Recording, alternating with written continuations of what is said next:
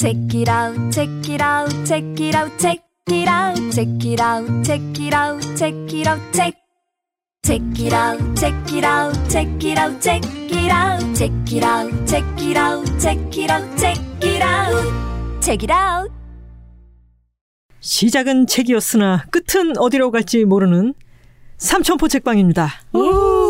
김하나의 측면 돌파 이 부가 시작됐습니다. 저는 톨콩입니다. 안녕하세요. 단호박입니다. 저는 그냥입니다.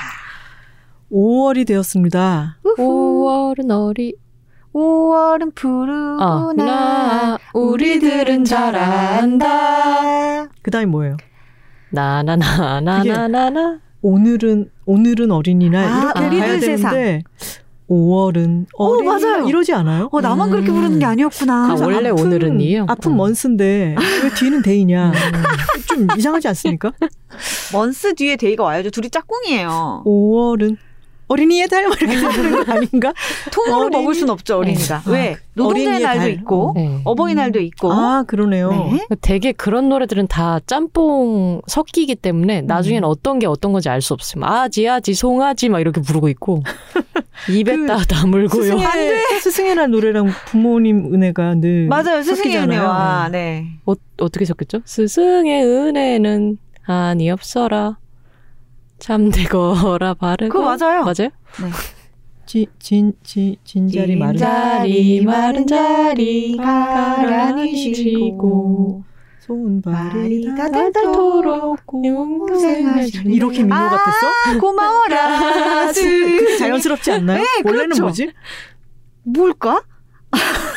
늘 그렇게 불러왔기 때문에 제가 이 얘기 했던가요? 제 친구가 고등학생 때 어, 가창시험이 있었는데 그 반에 어떤 친구가 세모시 옥색 치마 금방 물린 이 노래 알아요? 저 댕기가 어쩐지 나는 좋아. 저 댕기가 난 좋아. 근데 그걸 한번 머릿속에 넣고 나면은 그 다음이 절대 생각이 안 나요. 그렇죠. 음. 지금 방금 전에 우리처럼. 그러니까 그쵸. 시작이 뭐였죠 지금? 아 그래요. 오월이 되었다. 네. 이 한마디였고 노래가 시작이 됐습니다. 여기 안에 다 있죠. 방금 우리가 어린이날 노래 불렀죠. 어, 부모님 은혜 불렀죠. 네. 스승의 날 노래 불렀죠. 그리고 석가탄신일도 있고 아. 또 우리가 잊고 넘어가면 안 되는 우리는 노동자. 누굽니까? 노동자입니다. 네. 노동, 노동자의 날. 어, 근로자의 날보다 노동자의 날이 좀 더 멋있지 않나요? 그럼요. 노동, 노동절이 더 네, 노동절. 간지죠. 네. 네. 노동절을 다들 잘 보내셨나요? 네. 만국의 노동자들 단결하며 잘 보내셨나요? 예, 단결은 안... 따로 한 것 같진 않지만. 어, 저는 마음으로 좀 단결한 아, 것 같습니다. 마음이죠, 당연히. 아, 팬데믹 그날, 시대에. 아, 그렇군요. 죄송합니다. 우연히 그 김진수 위원장의 다큐멘터리를 봐가지고. 어. 아니, 너무, 너무 정확한 그쵸? 노동절을 보내는 노동자의 그러니까요. 자세로. 그렇군요. 아주 전형적인 명절을 보내셨군요. 그러게요. 진짜 그렇습니다. 명절 행사처럼. 투쟁! 하며 보냈습니다. 그 다큐멘터리는 제목이 뭐였나요? 케이비에스 원에서 했던 건데. 채널명만 생각이 나고. 소금 꽃나무 아니었어요? 어, 모르겠네. 근데 그거 알고 계셨어요? 김진수 위원장이 그 이후로 크레인에서 내려온 이후로 한 번도 복직이 계속 안 됐다라는 거 알고 계셨습니까? 음, 네. 아, 지금까지요? 예. 네.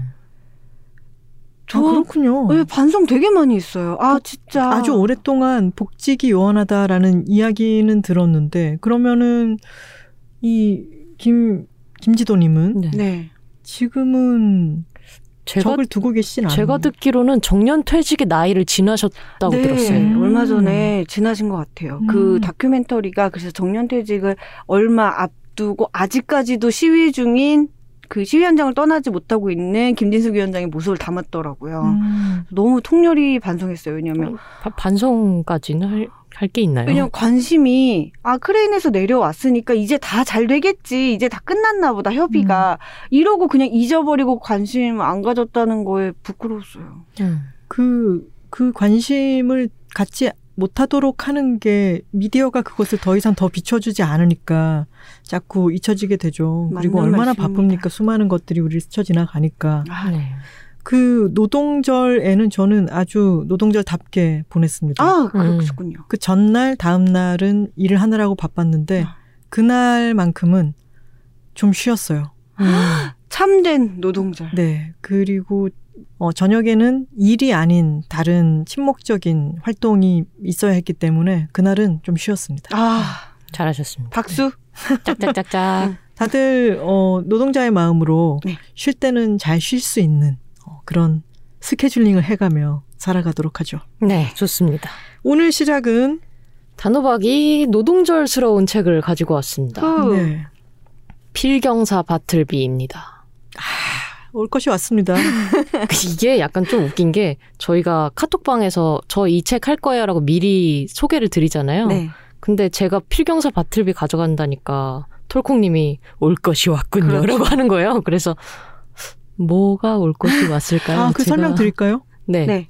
제가 너무 좋아하는 책이라서 아. 이 책을 언젠가 한 번은 음. 소개할 기회가 있으면 좋겠다라고 생각하고 있었는데 아하. 단호박님이 딱 꺼내시길래 아, 이 책은 너무 좋죠. 아. 이런 뜻이었습니다. 저는 다른 뜻으로 이해하고 네. 이 책이 어, 일하는 것을 거부하는 사람의 음. 어떤 전형적인 이야기잖아요. 네. 그래서 올 것이 왔군요라고 하셔가지고 지금 제가 퇴사하는 아. 걸 바라시는 건가요? 저는 누구의 퇴사도 바라지 않습니다. 그래서 단호박님이 대꾸하셨잖아요. 네, 저는 퇴직 안 하는 편을 택하겠습니다. 이 말이 계속 나오는 것도 이 책을 읽고 나면 머릿속에 계속 맴도는 그 한마디가 I would prefer not to. 네. 그렇게 하지 않기를 택하겠습니다. 이기 때문이죠. 네. 고백을 드리자면 저는 어, 어제까지 필경사 바틀비를 읽은 적이 없습니다. 음. 사실 하나의 문장만 기억되는 고전들이 너무 많고 음. 저도 그냥 뭐뭐 하지 않는 편이 낫겠습니다. 뭐 뭐뭐 하지 않기를 택하겠습니다. 이런 식으로 굉장히 많은 식으로 번역이 되고 있는 이 문장만 알고 있었지 실제로 필경사 바틀비가 어떤 내용이었는지는 읽은 적이 없어요. 음. 그래서 저도 약간 반성하는 마음으로 이번에 처음부터 끝까지 읽어봤고요. 아, 이런 내용이구나라는 걸 이제서야 알게 되었습니다. 그런 책이 얼마나 많습니까? 그럼요. 우린 네. 그걸 고전이라 네. 부르기로 했잖아요. 네. 고전은 우리가 일 퍼센트 이상을 읽었으면 그건 고전, 고전이 아니에요. 고전 어, 전집이 아니에요. 그래요? 일 퍼센트인가요? 제목만 들은 것들이 태반이어야죠. 네. 그래야 고전이지. 그렇죠. 특히 서양 고전 중에 그런 게 많죠. 그렇죠. 어, 동양 고도, 고전이라고 음. 다른가? 아, 아니에요. 그렇죠. 맞아. 우리가 그쵸, 춘향전을 네, 읽었어. 동몽을 읽었어. 뭘 읽었어. 그래도 다 독서 팟캐스트 하고 핸들도 생기고 그런 거예요. 사는 게 그런 거다. 갑자기 너무 부끄러워졌어. 네, 그래서 뒤늦게나마 이렇게 일 퍼센트에서 좀 더 해보려고 갖고 왔습니다. 이런 거 되게 많은 것 같아요. 뭐 고도를 기다리며 이런 것도 사람들 아, 다 안 읽어봤고 안 읽어봤어요. 네. 다 네. 알고 있는 거라고 고도를 기다리고 있어. 음. 이것밖에 없고 뭐. 고도는 뭘까? 예, 음. 뭐 데미안은 그래도 좀 많이 읽어보신 것 같은데 그렇죠. 알 깨는 것만 알면 되잖아요. 네. 맞아. 아, 그 알 깨는 소설? 알에서 알까기? 나와야 어, 근데 뭐 이방인은 뭐 햇빛 알깨기. 때문에 죽었다더라. 시제프 돌미는 거고 갈매기는 조나단이 나는 거고 갈매기 있고. 아니 근데 이 책이 저는 제가 필경사 바틀비 정말 짧은 시간 안에 후루룩 읽잖아요. 네. 저는 훨씬 더 얇은 책으로 읽었던 것 같은데 얘는 그래도 두께가 좀 톡톡하게 있네요. 이유가 있습니다. 제가 읽고 나서 좀 아 그렇구나 이 정도의 짧은 길이었구나라고 느꼈던 게 영문이 같이 있습니다. 아 영문이 아. 있는 걸 모르고. 음, 아, 아니, 사셨던. 아니요. 그건 아니고요. 음. 그, 이 버전 말고 다른 버전으로 먼저 봤는데, 거기에도 그 영어 원문이 있더라고요. 음. 그래서 이제 최근에 나온 것 중에 문학동네에서 나온 게 또 있어서, 이제 이쪽은 어떻게 했나 하고 봤는데, 여기도 또 영문이 있더라고요. 너무 짧아서. 그렇죠. 제 생각에는 너무 짧아서인 것 같고. 책 꼴을 갖추기가 힘들어서. 그쵸. 그런 게 아닐까. 그리고 제가 생각했을 땐, I would prefer not to가 굉장히 영문법에 아주 특화된 문장이에요. 음. 맞아요. 이 책을 보고 고전을 보고 영어를 공부해라. 음. 이제 조동사에 prefer가 붙어 있다. prefer는 뭐냐? 선호 비교다. 하지만 would prefer가 되면은 이제 어떤 원함을 보여주는 문장이 되죠. 아, 저 다시 한번 음, 드랍해야 될 것 같아요. 이게 끝이에요. 네, 네, 그 이상으로. 그리고 네, 정말 없습니다. 쉽고. 네, 재밌어요. 굉장히 짧아요. 지금 제가 가지고 있는 책이 본문만으로 하면은 백육십칠 쪽이거든요. 근데 영문이 들어가 있으니까 실제 책은 팔십 쪽 정도인 거예요. 음. 사실 우화에 가까운 이야기라고 저는 생각을 하고요. 저는 이제서야 필경사 바틀비가 허먼 멜빌이 지었다는 걸 알게 되었습니다. 음. 허먼 멜빌은 모비딕을 지은 사람이죠. 음. 다 알고 계셨어요? 저는, 알고 있죠. 저는, 저는 네. 읽었다니까요. 아, 저는 일 퍼센트. 이렇게 음, 고전이니까 들어서만 알고 있다니까요. 네, 저는 몰랐었습니다.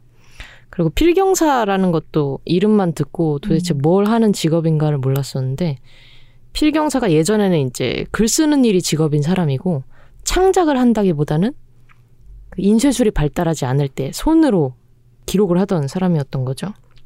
지금은 다 없어지고, 최근에 그 유퀴즈에서 한번 필경사분이 나온 적이 있죠. 오. 지금 한국에 필경사가 두 분이 계신데, 이분이 오 급 공무원인가 그래요. 그래서 대통령이 임명하는 오 급 이상의 공무원들에게는 자필로 그 임명 증서가 아직 나간대요. 아. 그래서 그 임명 증서를 쓰는 필경사가 그 정부에 있다고 합니다. 질문해도 돼요? 우와. 네. 그 임명서라는 게 우리 초등학교, 중학교 때 상장 받듯이 네네, 맞아요, 맞아요. 빈칸에 이름 네. 쓰는 임명장. 와, 근데 그 공무원이 그... 그게 공무원이 있대요. 하, 그거를 내가 고등학교 때 알았으면 진로를 그렇게 정했을 텐데. 근데 글씨 국내... 잘 쓰셨어요? 네. 그렇진 않지만 오 급이래잖아요. 어떻게 열심히 해야지. 글씨를 지금 국가에서 인정하는 명필인 거예요. 네. 지금 쓰실 수 있을란가? 네, 오 급인지 아, 제가 정확히 그렇죠? 기억이 안 나서 여기서 네. 정확한 정보를 드릴 수는 없고요. 네. 일단 공무원이시라고 합니다. 아. 저 딴 얘기 잠깐 해도 돼요? 네, 네. 그럼요. 서촌에 그 경복궁역 근처에 그 시장에 가면은 유명한 술집 안주마을이라는 곳이 있습니다. 음. 지금은 대기가 너무 길어가지고 거기 들어가기가 하늘의 별따기인데, 아, 물론 지금은 이제 코로나 시대이기 때문에 달라졌겠죠. 저는 이제 그 동네 살 때 잘 가던 술집이었는데 점점점 인기가 너무 많아지고 거긴 다 맛있거든요. 음. 그 해물 베이스로 하는데 신선하고. 그래서 이제 어느 날 거기 들어가서 막 술을 마시고 있다가 메뉴판을 봤더니 글씨가 너무너무 반듯한 거예요. 음.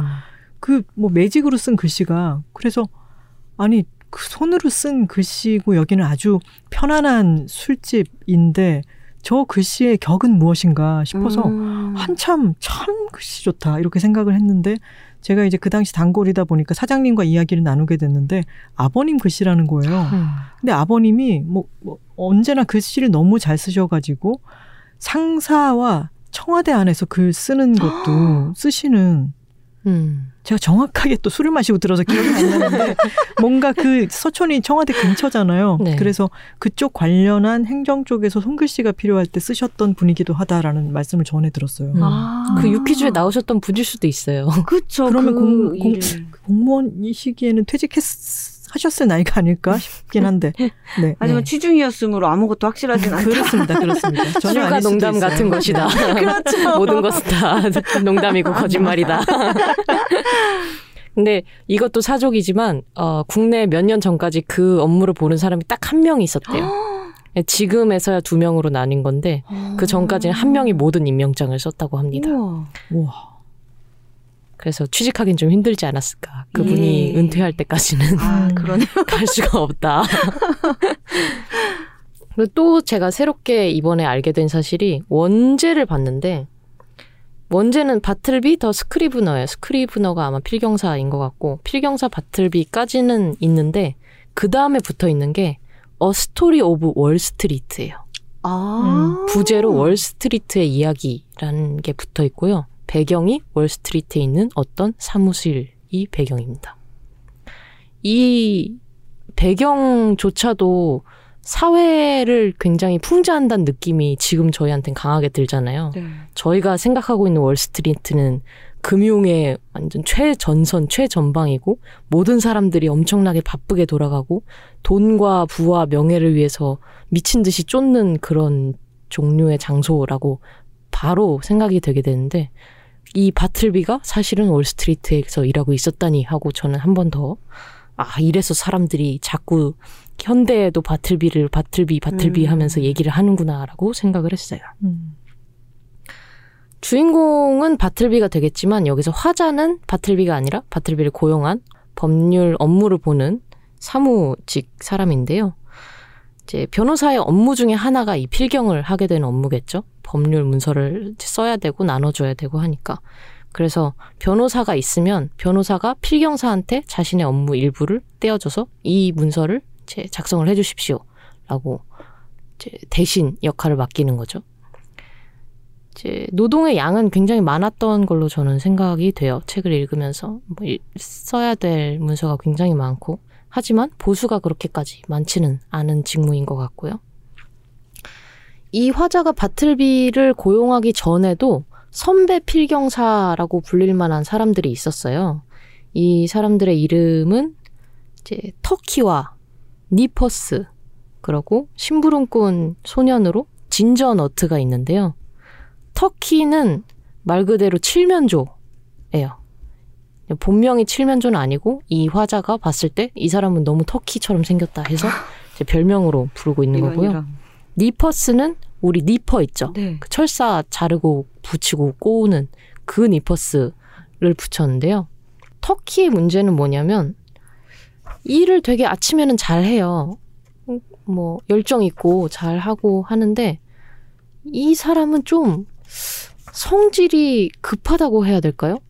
키가 작고 뚱뚱한 체격인데 좀 건강이 안 좋아 보여요. 그래서 아침에는 혈색이 좀 붉은색이 돌고 되게 좋아 보이지만 식사 시간이 지나면 점점 얼굴이 시뻘개지는 거예요. 마치 막 난로에서 타는 막 장작불처럼. 그러고 계속 뭔가 실수를 하는 거죠. 뭐 덜렁대고 문서에 막 잉크 얼룩 묻히고 뭔가 떨어뜨리고 계속 자기의 어떤 성정 때문에 오후에는 일을 막 제대로 못하는 지경에 이르르죠. 그래서 이 화자는 터키한테 혹시 오전만 근무하면 어떻겠냐라고 이제 얘기를 하게 됩니다.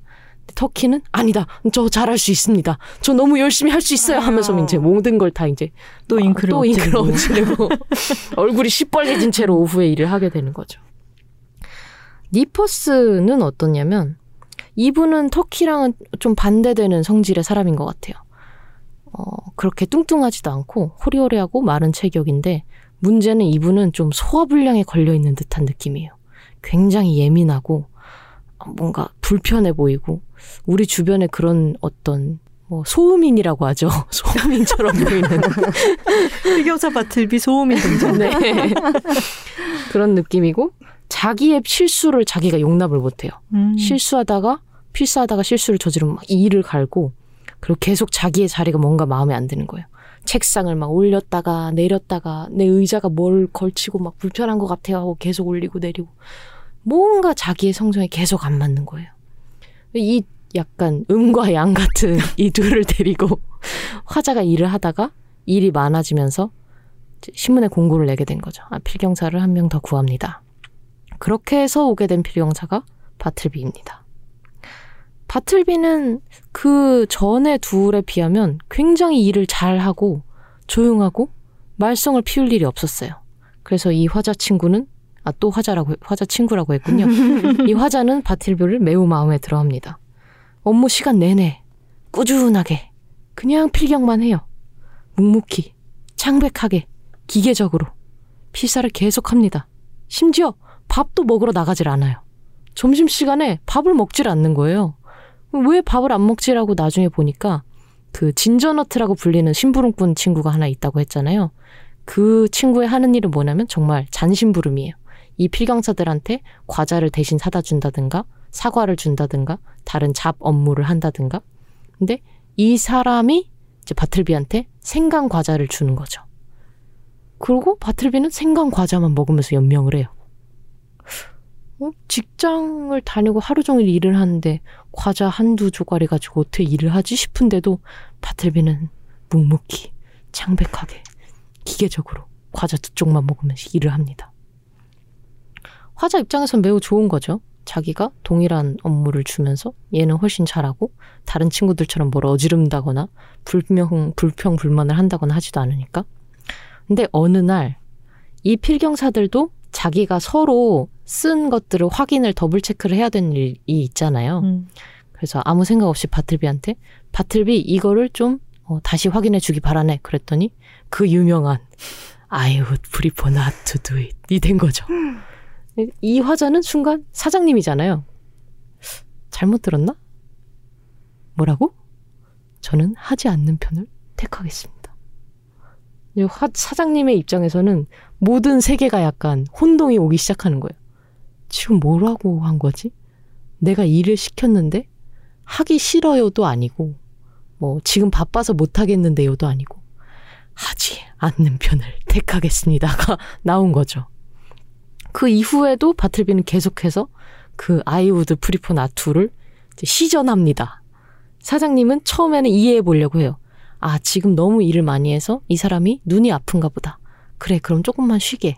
뭐 조금 있다가 다시 시키면 되니까. 아, 이 다시 확인하는 업무를 하기가 싫은 거야? 그럼 다른 친, 다른 어, 필경사한테 시키겠네. 그러다가 점점 바틀비가 점점 뭔가를 이제 안 하는 편을 택하다가 나중에는 그냥 가만히 서 있어요. 바틀비 왜 필경을 안 하나 했더니 마침내 바틀비는 저는 필경하지 않는 편을 택하겠습니다. 라고 하는 거예요.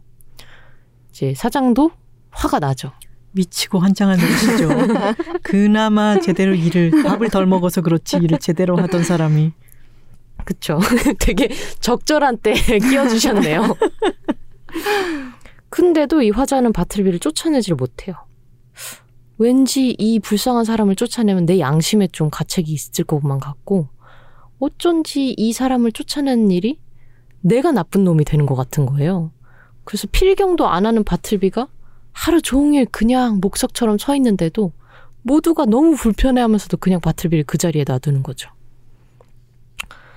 나중에는 화자가 정말 어떻게 어떻게 하다가 이제 바틀비한테 돈을 거액을 쥐어주면서 제발 떠나주게라고 하는데 바틀비는 늘 그렇듯이 떠나지 않는 편을 택하겠습니다라고 하는 거죠. 결국에 이 화자는 사무실 전체를 바틀비를 놔두고 이사를 하게 됩니다. 이게 약간 파트리크 듀스킨트의 그 비둘기도 잠깐 떠올랐는데요. 음. 비둘기가 가만히 있으면 비둘기를 쫓아내야 되는데 어떤 화자는 어떤 이유에서든지 그거를 하지 못해서 내가 나가야겠다 하고 나가는 그런 길을 택하는 거죠.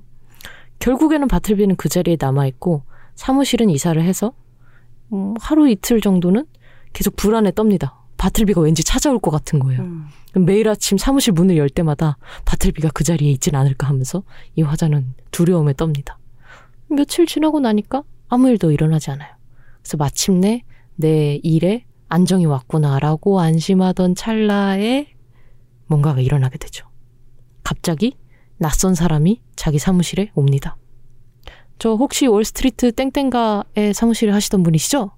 물어봐요. 그래서 네, 그런데요? 그랬더니 아, 그 거기 있는 친구를 좀 해결을 해주셔야겠는데요? 라고 하는 거죠.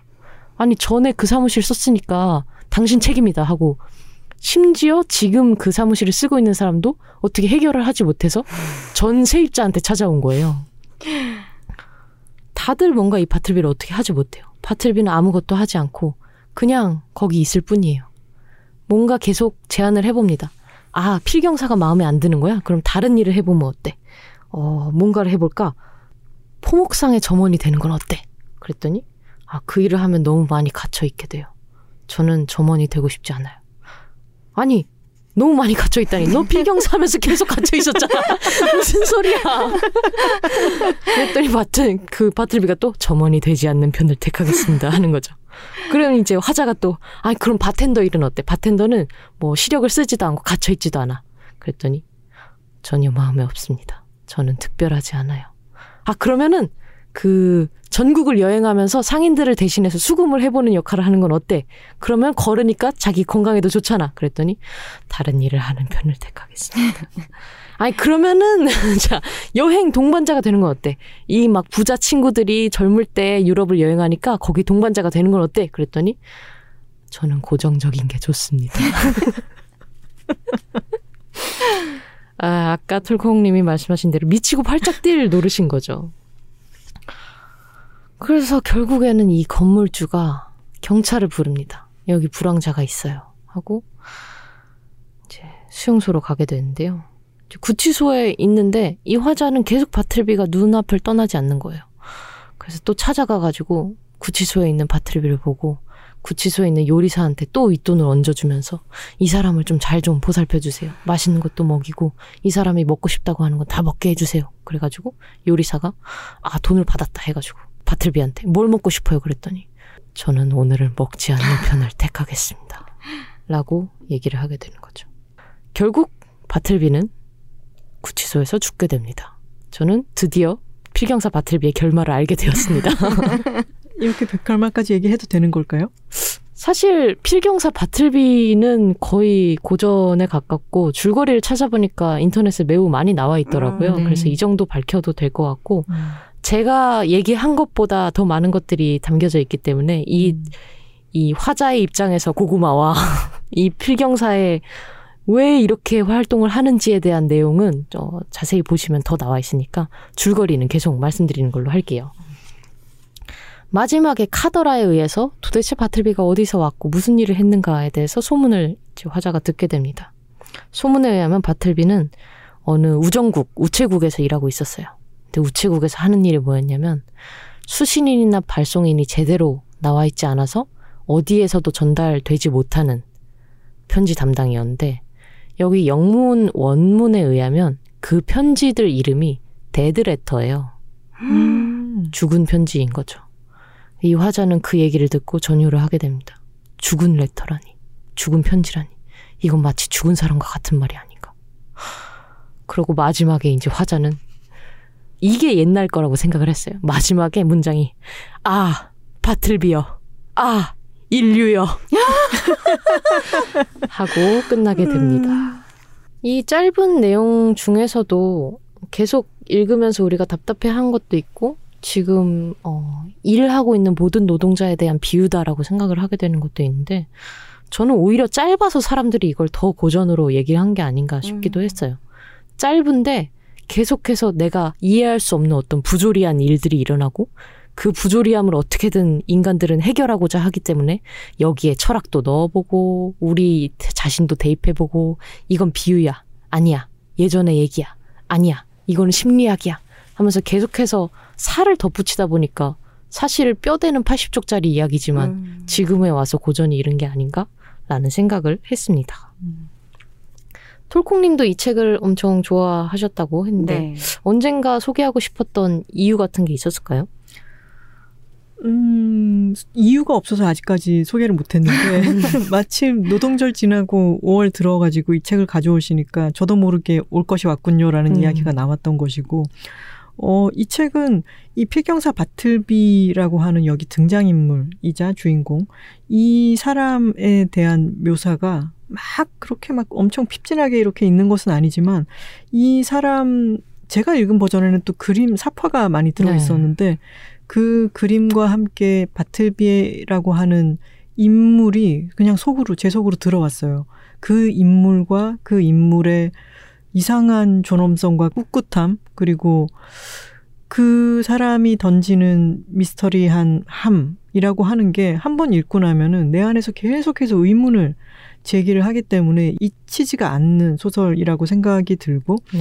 그리고 뭔가 명확한 듯하면서 명확하지 않은 듯한 그 I would prefer not to라고 하는 그 점점점으로 이어지는 그 말이 참 묘한 말인 것 같아요. 음. 그걸 아까 단호박님이 말씀하신 것처럼 저는 싫어요. 그걸 하지 않을래요가 아니라 나는 그렇게 하지 않기를 택하겠습니다라고 하는 말이 묘한 많은 걸 담고 있죠. 네. 그래서 그 인물형과 말이 던졌던 것이 계속해서 씨앗과 반향을 일으키는 어떤 핵 같은 것처럼 한 번 읽은 사람한테 쏙 들어가면은 계속 뭔가를 어, 돌리고 있는 것처럼 느껴지는 음. 것 같아요. 맞아요. 그 프리포에 대한 얘기를 아까도 하긴 했지만 I prefer not to 하면은 뭔가가 학원 비교가 강사처럼 해주세요. 자, 오늘 배울 단어는 prefer이다. prefer가 무슨 뜻이지? 선호하다. 선호하다지. I prefer to 땡땡땡 하면 뭐가 되지? 난 뭐 하는 것을 좋아한다? 그렇다. 자, 저 제일 첫 자리에 앉은 학생입니다. 근데, 키가 작아서 제일 앞에 앉았습니다. 근데 prefer는 사실 뭔가 항상 비교 대상이 있어야 돼요. 음. 그 문장에 그 비교 대상이 없더라도 I prefer water 하면 음. 나는 워터가 아닌 다른 것들보다 워터를 좋아한다가 돼야 되는 거죠. 음. 근데 would가 붙는 순간 I would prefer 하면 그 비교 대상이 없어도 내가 이것을 좋아한다 혹은 원한다. 그러니까 원에 더 가까운 느낌이 되는 거예요.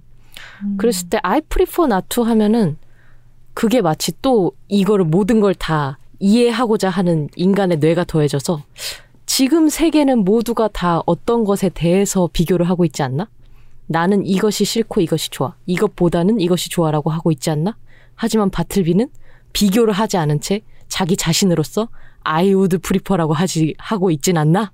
라는 생각을 했던 거죠. 음. 사람이 계속 그렇게 덧붙이게 되는 것 같아요. 이 이야기들에 자기를 이입하거나 음. 아니면 내가 봤던 그것들을 여기다가 대입을 하면서 사실 이게 이 이야기는 아니었을까? 사실 이게 우리 모두 노동자를 가리키는 말은 아니었을까? 사실 이게 월스트리트의 그 허망함을 표현하는 말은 아니었을까? 라고 생각을 하게 되는 느낌이었어요. 음. 그 I would prefer not to가 그리고 계속해서 이 문장에 나오거든요. 그래서 안 외워질래야 안 외워질 수가 음. 없어요. 이제 I would prefer to랑 I would prefer not to는 이제 저는 그냥 계속 자동으로 나오게 될 것 같아요. 근데 문제는 이게 자동으로 나오면 별로 쓸모가 없다는 거죠. 그게 뭐 현실계, 그 직업계에서는 쓸모가 없더라도 네. 약간 인생계로 보면 그렇죠. 계속해서 쓸모가 네. 있지 않을까요? I would prefer to be alive. 뭐 이런 거죠. 나는 살아있기를 택하겠습니다. 나는 물을 마시기를 택하겠습니다. 나투니까 죽지 않기를 택하겠습니다. 어, 뭐 그렇네요. 그렇게 돼야 되겠죠. 그렇죠. 독특합니다. 뭔가 그쵸 계속 머릿속에 굴리게 되는 느낌이 음. 있습니다. 그 이 허먼 멜빌이 참 희한한 희한한 작자 같아요. 네. 제가 얼마 전에 읽었던 그 진리의 발견 소개했던 그 책에서도 멜빌이 등장을 하는데 멜빌이 호손을 너무 좋아해가지고 호손은 또 유부남인데 너무 열정 넘치는 애정을 막 고백하며 달겨들고 막 이런 게 있거든요. 음. 근데 이 아주 뭔가 좀 강렬하고 그런 사람인 것 같고 그리고 모비딕도 그 읽어보면은 어떤 때는 이게 무슨 고래 백과사전인가 쉽게 이렇게 지루하게 읽히기도 하고 또 경랑이 이렇다가 그 배 위에서의 여러 선원들의 묘사 같은 것들도 또 그 배 위에 한참 있는 것처럼 느껴지기도 하고 근데 거기에 등장하는 캐릭터들이 또 읽기가 힘들고 그러니까 왜 스타벅스의 스타벅이 배경에 나오는 네. 캐릭터죠. 그렇죠. 뭐였더라? 요정 괴물의 이름이었나? 요정 네. 아니 그 선원이에요. 그 어. 스타벅 아~ 네, 그 로고에 나오는 거는 세일앤 바다의 정령. 네. 아, 네. 네, 이고 스타벅은 거기 나오는 집요한 선원인데 그, 그 책도 읽고 나면은 읽는 동안은 때로는 지루하고 때로는 이게 뭐야 싶은데 잊히지가 않는 그런 과의 소설이라 그건 물론 아주 길고 이건 아주 짧기는 하지만 멜빌 자체가 참 흥미로운 인물인 것 같다라는 음, 생각이 네. 듭니다. 그런 사람이어야지 이런 글을 쓰게 되겠죠. 저라면 아, 이런 캐릭터를 창조할 생각을 했을까요? 음. 그렇습니다. 근데 그 캐릭터가 매력이라고 하기에는 또 좀 그 말과는 안 맞는 것 같지만 참 독특하고 네. 그리고 미워지지가 않는 그런 부분이 있죠.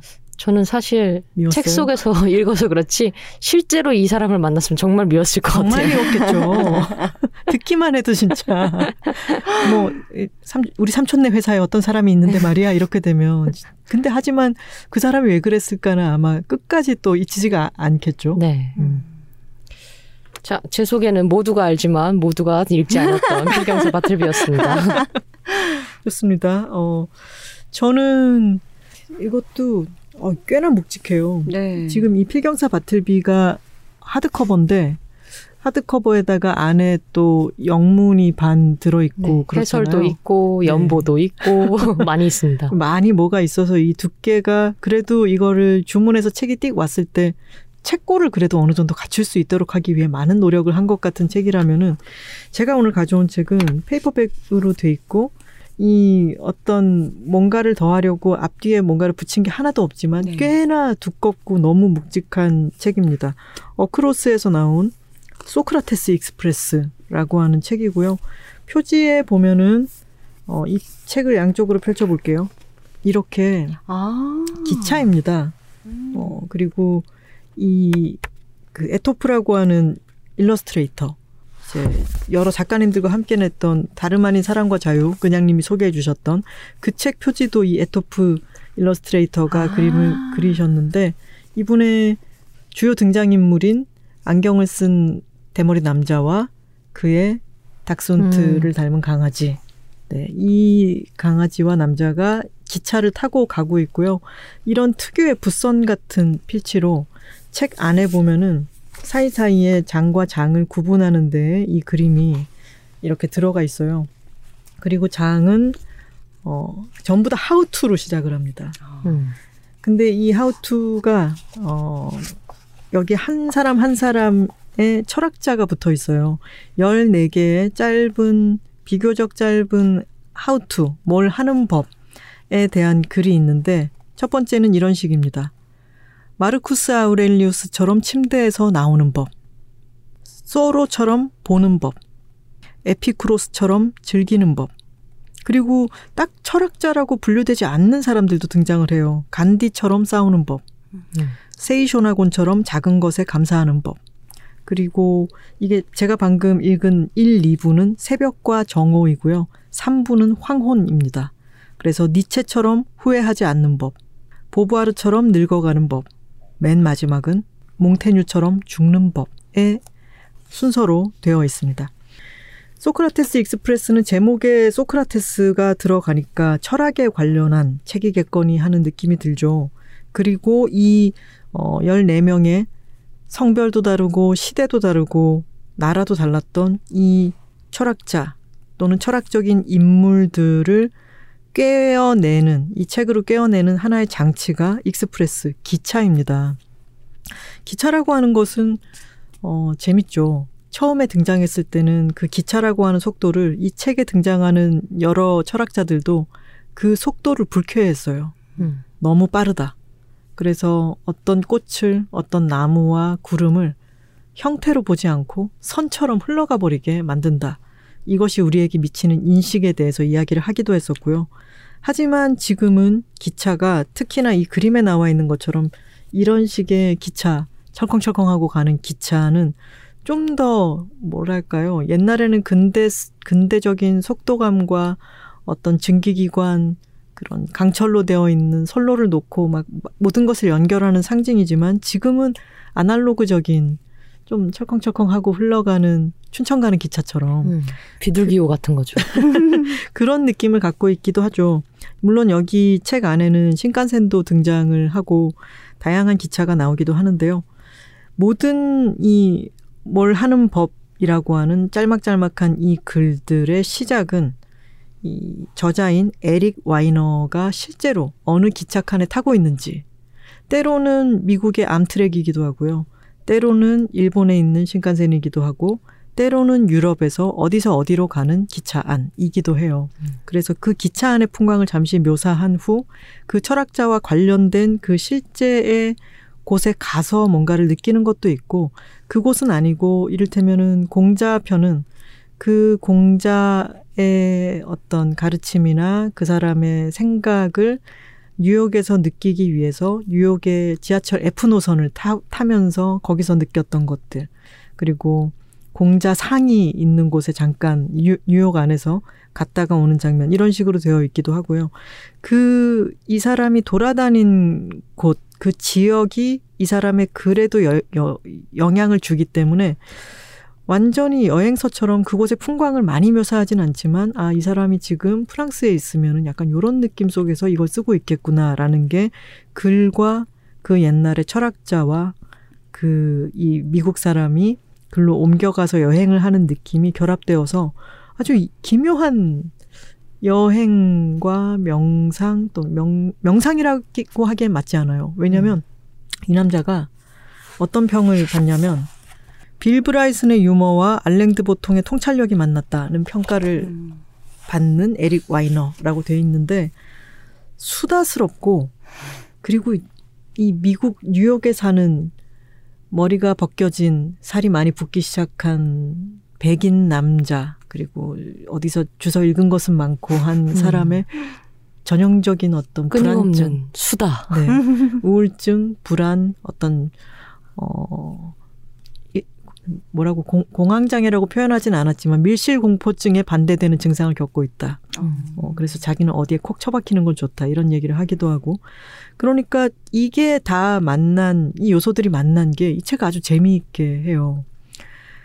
어, 제일 처음 시작을 하면 우리가 철학에 대해서 어떤 철학자가 어, 어디서 태어나 어떤 부모 밑에서 태어나 무슨 삶을 살았고 뭐 건강이 좋지 않아서 어디로 요양을 갔으며 누구와 결혼을 했는데 불행한 결혼이었고 등등등의 일대기와 함께 그 사람의 철학의 중요한 것이 무엇인지를 정리해둔 그런 식의 열전 같은 형식의 철학 입문서 또는 맛배기용 도서 같은 것은 많이 봤죠.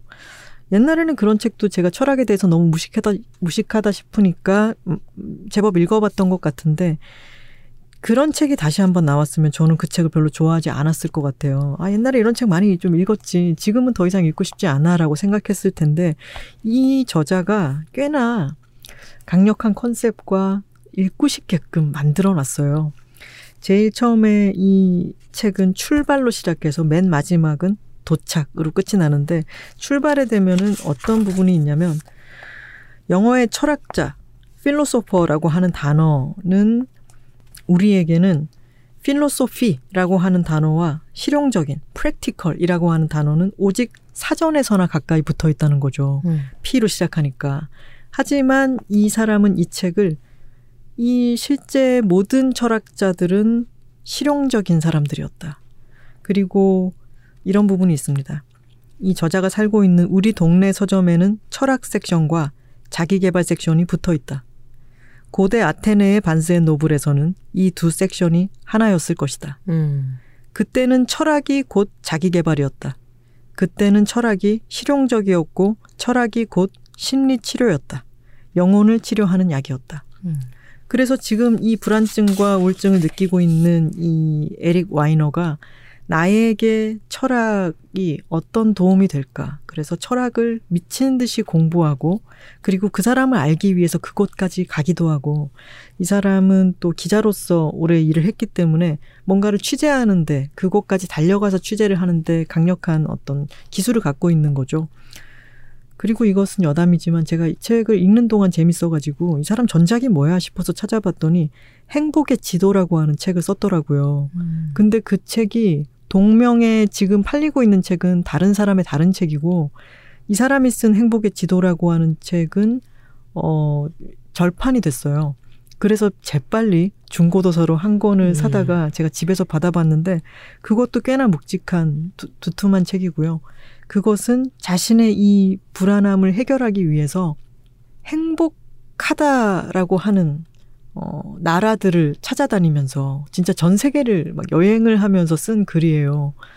모퉁이만 볼, 돌면 행복이 있다는 말은 들었는데 그 모퉁이가 대체 어디 있냐고요? 라며 찾아나선 책인 거예요. 그 컨셉도 재밌죠.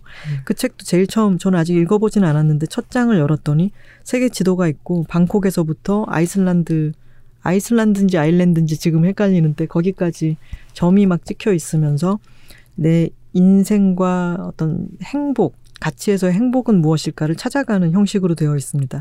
이것은 그 책을 쓴 이후에 세계적인 그래도 명성을 얻고 나서 그 다음 책을 써야 되는데 라며 너무너무 괴로워하고 부담스러워하면서 끙끙대며 쓴 책이에요.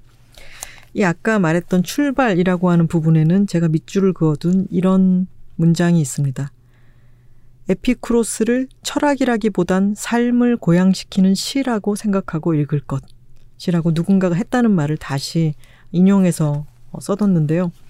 철학이라고 해서 어떤 어려운 학문 그리고 우리 보통에 사는 사람들은 범접하기 어려운 어떤 심오한 천재들이 각축을 벌여놓은 지성의 장이라고 생각하면 그것은 너무 멀죠. 음. 근데 이 모든 철학자들은 자기가 살기 위해서 이런 자기의 지적인 도구들이나 자신이 할 수 있는 체력, 역량 모든 걸 동원해가지고 삶을 사는 법, 인생에 대한 자신의 접근법이나 정의, 태도 같은 것을 다 추구해 갔던 것이기 때문에 내가 이들의 생각 또는 이들이 질문하는 법이나 태도를 내 것으로 만들 수 있다면은 나는 삶을 좀 더 잘 살 수 있지 않을까? 그렇다면 내가 한번 적용을 해보겠다라는 음. 마음으로 썼습니다. 적용을 굉장히 길게 하셨네요. 왜냐면은 침대에서 나오는 기니까. 것부터 침대에서 나오는 것부터 죽는 것까지 해야 되니까 얼마나 할 게 많겠어요. 그리고 이 사람은 아내 얘기는 거의 잘 안 나오는데 뭐 사이가 썩 좋은지 어쩐지는 잘 모르겠지만 딸이, 입양한 딸이 있어요. 그 소냐라고 하는 딸은 지금 열세 살이고 옛날에는 소냐와 같이 얘기하고 이러는 걸 참 즐기고 그랬는데 소냐는 더 이상 자기에게 포옹을 해주지도 않고 십 대 특유의 어떤 반항심 그리고 아빠를 아주 그냥 지겹게 생각하는 어떤, 하지만 아빠는 이 딸 아이가 너무 사랑스럽고 좀 같이 이야기도 나누고 싶은데 늘 폰만 들여다보고 있는 거죠. 그 딸이 여기 책의 사이사이에 등장하고 그래서 딸에게 어쨌든 뭐 데드 데드스플레인인 것 같아요. 그 음. 맨스플레인의 맨을 아빠로 바꾼 말이라고 밑에 각주가 돼 있던데 아빠스플레인을 막 하면서 누구는 삶을 이렇게 생각한 거야. 어쩌고 저쩌고 막 얘기를 하면 어, 진짜 싫다. 듣지도 않고 막 폰만 이렇게 보고 있다가 뭐 이를테면은 이 세상에 멍청한 질문이 있다고 생각해? 그러면 있지. 어떤 게 멍청한 질문인데? 답을 알고 있는 건 멍청한 질문이야. 이미 답을 알고 있는 질문은 멍청한 질문이야. 이런 식의 들으면 뭔가 또 명, 명쾌한 듯하면서 우문현답처럼. 네, 우문현답을 계속 해줘요. 아. 심지어 맨 마지막에 가면 보바르처럼 나이 드는 법이 있는데 이 사람이 자기도 나이가 점점 오십 대가 넘어서 여러 가지 체력적인 면이라든가 외모적인 면, 생각하는 것, 속도 이런 게 자꾸 점점 나이 들고 있고 그리고 자꾸 이 소냐가 할아버지라고 부르는 거예요. 아유, 소녀. 그러니까 영감 이런 식으로 아. 자꾸 놀리듯이 아빠를 부르는 거죠. 근데 아 아빠나 돌아다녀 나는 이제 이 에릭 와이너는 딸과 함께 떠날 수 있는 유럽의 마지막 여행이라고 생각하고 같이 가서 이런저런 많은 곳들을 함께 보고 잊을 수 없는 추억을 같이 만들고 싶은데 아유 소냐는 호텔방에 있겠다고 해서 두고 나왔다. 문장들이 계속 나와요. 하지만 소냐가 어떤 우문현답을 나이 드는 법에 대해서도 던져줍니다. 어. 잊을 수 없는 방식으로. 그래서 이 책을 읽다 보면 소냐가 점점 중요한 캐릭터가 되어가고 분명 까메오 출연처럼 어떤 조역 출연처럼 신스틸러네요. 신스틸러예요. 그래서 어, 이 뉴욕 한가운데서 정신적으로 불안증을 갖고 있는 지적인 백인 남자와 그가 입양한 뭐 인종에 대해서는 전혀 정보가 없고 딸인 열세 살 소냐와의 대화도 이 책을 더 흥미롭게 하는 음. 더러 여러 겹을 만드는 그런 장치인 것 같습니다. 제가 궁금한 점은 네. 표지에 나와 있는 개 친구도 철학에 기여를 하나요? 개 친구는 개똥 철학 어, 아예 아이고, 없습니다. 죄송합니다. 네, 이것은 이 개똥 철학 죄송합니다. 이 책 등장하지는 않고요. 어, 개가 잠시 등장하는 장면은 있는데 그 개도 모래로 만든 개였음이 드, 음, 드러나는 아이고. 장면이 있죠. 책의 온갖 곳에 제가 줄을 많이 그으면서 봤어요. 그러면서 제가 철학에 대해서 막 공부를 하거나 한 것은 아니고 이 철학자는 뭐 아까 필겨사 바틀비는 그 문장 아니야 이런 것처럼 음. 주워들은 그런 것들이 있었겠죠. 아 때로는 또 제가 아주 좋아하는 어, 사람들에 대한 이야기 그리고 그 사람의 생애 같은 게 궁금해서 많이 찾아보고 제 책에도 썼던 이런 사람들의 제가 제일 좋아했던 에피소드 같은 것들이 들어있어서 아주 반갑기도 했고요. 아까 말씀드린 것처럼 간디라든가 몽테뉴 같은 사람도 철학자라기보다는 어, 에세이스트라고 해야 될 텐데 저는 몽테뉴도 옛날에 수상록을 그 문고판으로 만든 거를 읽었는데 정말 몽테뉴를 나의 친구처럼 느꼈어요. 그때. 그래서 이 옛날 프랑스 남자가 왜 나에게 이렇게나 강렬한 인상을 주는가 싶어서 그 책을 참 좋아했었고 그리고 저는 에피쿠로스를 대학생 때부터 참 관심이 있어 해가지고 사실은 그 이전부터일 거예요. 쾌락이 인생의 목표다라고 생각했던 철학자라고 윤리시간이나 이럴 때 배웠을 때 이게 너무 재밌잖아요. 네. 재미, 쾌락. 이라고 하는 것을 목표로 한다니 뭔가 흥미가 음. 당겼었는데 제가 대학생 때 에피쿠로스의 말을 담은 아주 얇은 책이 나왔어요. 그게 그 당시 이후로도 지금까지도 에피쿠로스에 대해서 찾아보면 나오는 거의 유일한 책이었어요. 쾌락의 철학이라고 하는 책인데 천구백구십칠 년도에 나온 책이었고요. 그 책을 또 제가 너무너무 좋아했습니다. 근데 에피쿠로스에 대해서는 자료가 많이 남아있지 않기 때문에 그가 던졌던 말들, 전해오는 말들을 짤막짤막하게 잠언처럼 써놓고 그것에 대한 주석을 붙인 것이었는데 나중에 한 몇 년, 여러 해 지나고 나서 제가 그 책을 좋아하는 사람한테 선물하려고 찾아봤더니 몇만 원이 돼 있더라고요. 그 책은 한 오천 원? 오천 원도 안 하는 그런 가격이었는데 품절이 돼서 절판이 되어서 구하는 사람들이 많았고 오늘 아침에 다시 찾아봤더니 아무 데도 없더라고요. 우와. 근데 그 책에서 제가 좋아했던 여러 가지들은 에피쿠로스가 뭐 왜 영어권에서도 에피큐리언이라고 하면은 미식가, 뭐 식도락과 어떤 막 그런 럭셔리함을 즐기는 관능주의자 이런 식으로 쓰이는데 전혀 그런 사람이 아닌 거죠. 그 사람이 중요하게 생각한 것은 그 쾌락이라고 하는 말이 약간은 우리, 우리 한자어로는 우리가 쓰는 말에는 좀 퇴폐적인 뉘앙스 같은 게 붙어 있는데 그것이 아니라 어떤 그 즐거움, 기쁨을 많이 늘리려면은 술을 마시는 건 즐겁지만 다음날 숙취가 너무 심할 정도로 마시면은 그것은 즐거움을 해하는 것이기 때문에 에피큐리언은 사실 에피쿠로스가 실제로 살았던 방식에 따르면 절제주의자들인 거예요. 음. 언제나 쾌락을 과하게 추구해서 그것을 소진시키지 않고 계속해서 그 불씨를 쾌적하고 그런 아름다운 삶을 유지하려면 어떻게 우리가 스스로를 어, 절제할 수 있어야 되는가를 중시했던 철학자라서 저는 그래서 에피쿠로스에게 더 빠져들었었거든요. 음. 근데 여기에 에피쿠로스처럼 즐기는 법이 정오 제일 처음에 딱 있는 거죠. 그 부분을 읽으면서도 제가 에피쿠로스에게 아주 좋아했던 부분이 잘 정리되어 있어서 반가웠고 그리고 이를테면은 제일 처음 마르쿠스 아우렐리우스처럼 침대에서 나오는 법 이것도 시작부터 재밌어요. 음. 침... 아우 뭐, 뭐라고 하셨죠? 아우... 마르쿠스 아우렐리우스. 아우렐리우스가 침대에서 특이하게 일어났나요? 이 사람은 황제이자 어, 스토아 학파의 영향을 받은 철학자였는데 이 사람이 쓴 명상록은 김겨울 작가님이 나오셨을 때 자신의 인생책이라고 얘기를 했던 책이고요. 이, 이 명상록에는 마르쿠스 아우렐리우스가 전쟁터에서 막사 같은 데서도 어, 막 전쟁을 하는 중에 황제니까 지휘를 해야 되잖아요. 용맹한 장군이기도 했으나 아침에 일어나는 타입이 아닌 거예요. 음. 오후쯤 돼가지고 겨우 몸을 일으키는데 몸을 일으킬 때마다 묻는 거죠. 왜 이 침대 밖을 나서야 하는가. 음.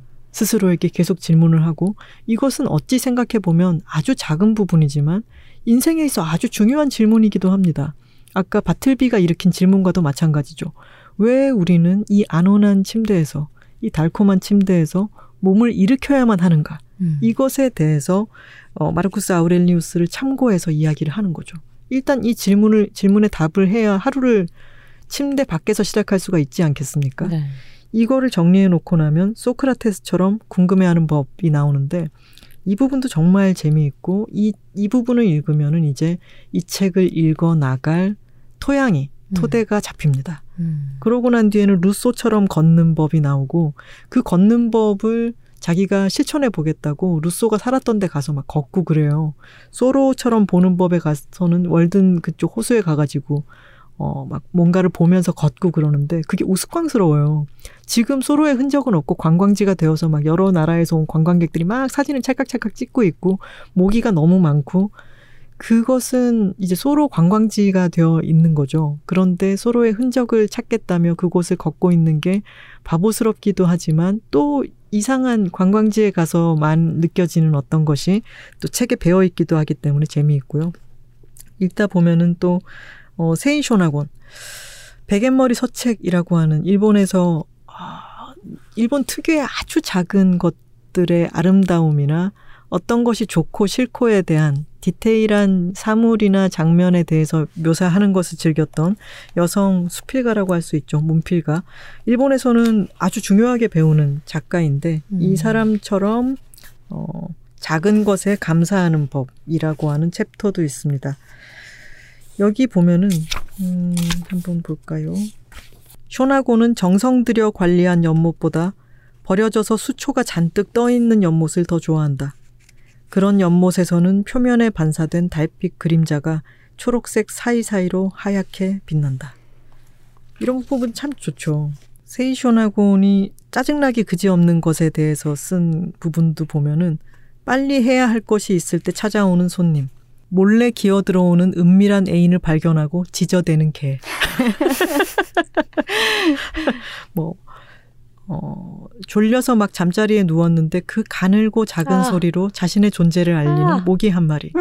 등등 공감할 수밖에 없는 이런 작은 것들을 발견하고, 그리고 이런 눈으로 아주 세밀한 어떤 이를테면 공기 중에 눈이 올 듯한 기운이 감도는 것은 기쁘지만 비가 올 기미로 무겁게 내려앉은 하늘은 그날의 분위기를 망친다. 세 겹 부채는 좋아하지만 다섯 겹 부채는 용납하지 않는다. 뭐 등등. 소가죽으로 만든 안장끈의 낯선 냄새가 불현듯 풍길 때. 음. 제가 옛날에 다 읽지는 못했지만 겐지 모노가타리 이런 걸 읽을 때도 일본 사람들은 어떤 향 냄새나 그때 어떤 서늘한 공기 이런 것에 대한 묘사가 어쩜 이러냐 싶었는데, 저는 세이 쇼나곤을 읽지는 않았지만 이 사람에 대해서 이 사람이 작은 것에 대해서 감사한 방식 같은 걸 보면서 참 재밌었고, 이것을 웃기게 만드는 것은 이 사람, 이 에릭 와이너는 진지하게 썼지만 자기 스스로가 세이 쇼나곤처럼 자기가 앉아있는 책상에서 많은 작은 것들에 감사하기 위해서 이 머그컵에 담긴 커피를 마시고 있을 때 입에 닿는 느낌 이런 거를 막 감상하고 그러는데, 저는 속으로 세이 쇼나곤은 머그컵 싫어했을걸? 이런 생각을 하는 거죠. 백인 남자, 외모에 신경 쓰지 않는 어, 백인 남자의 투박함과 음. 이 사람이 글로 읽어서 알고 있는 것을 어떻게든 적용시켜 보려고 하는 그런 어, 일종의 바둥거림 음. 같은 게 부딪혀서 또 재밌고요. 어, 그리고 황혼 쪽으로 넘어가면은, 아, 이거 정말 도움이 많이 됩니다. 제가 나이가 들고 있고 이제 오십을 향해 가고 있잖아요. 나이 드는 것에 대해서 황혼에 있는 챕터들은 니체처럼 후회하지 않는 법. 아, 이 챕터 정말 좋아요. 음. 니체가 너무 어렵게들 느껴지잖아요. 네. 근데 니체 그 무모하면서 도, 도발적이고 도전적인 그, 어, 이 사람이 써나간 체계나 이 사람의 삶의 태도 같은 것, 너무나 고통에 가득한 신체를 타고 나서 음. 힘들게 살고 빨리 죽었지만 그가 어떤 것을 세상에 던졌는가.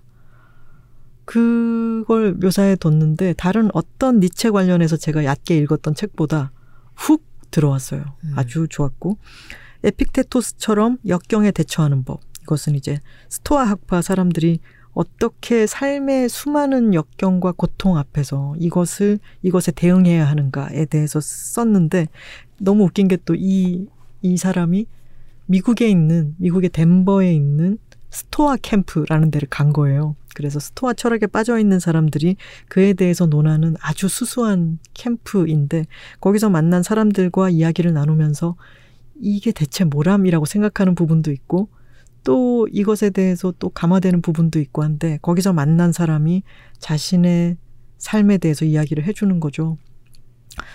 이를테면 스토아 학파에서는 만약에 아이가 죽었다. 나의 아이가. 그랬으면은 이렇게 생각해야 한다는 거죠. 당신은 어쨌든 아이가 언젠가는 죽을 것을 알고 있는 그 생명을 낳은 것이다. 그러니 그것을 너무 가슴 아프지만 그것은 받아들이고 당신이 어찌할 수 없는 사실이다라고 얘기를 한다는 거죠.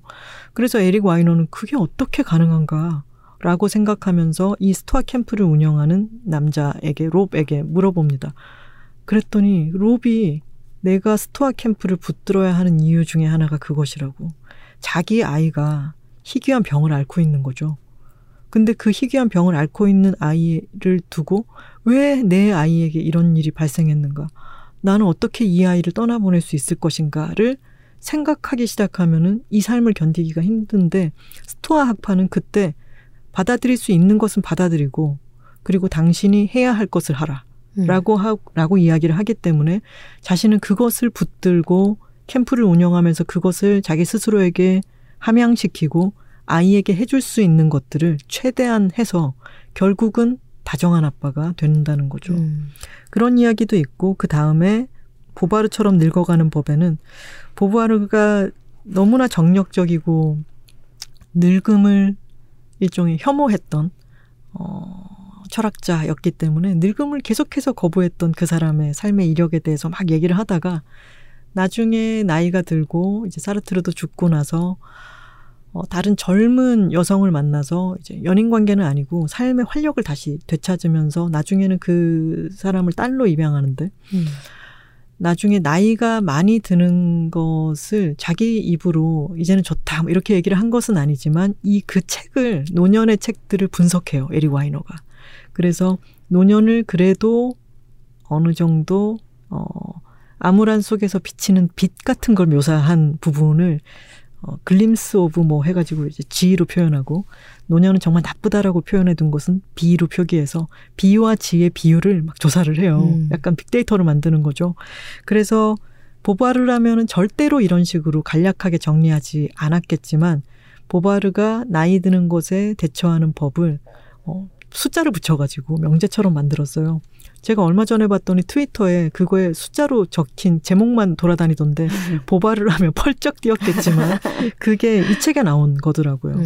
어, 그래서 이 책에서 자기가 얼마나 불경스럽게 보바르를 쓰는지에 대해서 인지하고 있으면서도 우리 읽는 사람들로서는 재밌죠. 이 사람이 늙음을 혐오했던 이전과 그 사람의 철학과 생애를 다시 같이 소개해 주면서 그리고 소냐에게 사이가 좋은 아빠가 되고 싶은 이 사람의 욕망과 소냐가 계속해서 할아버지라고 부르, 놀리는 그 사이에서 일어나는 일들이 결국은 나이듦에 대해서 통찰을 줍니다.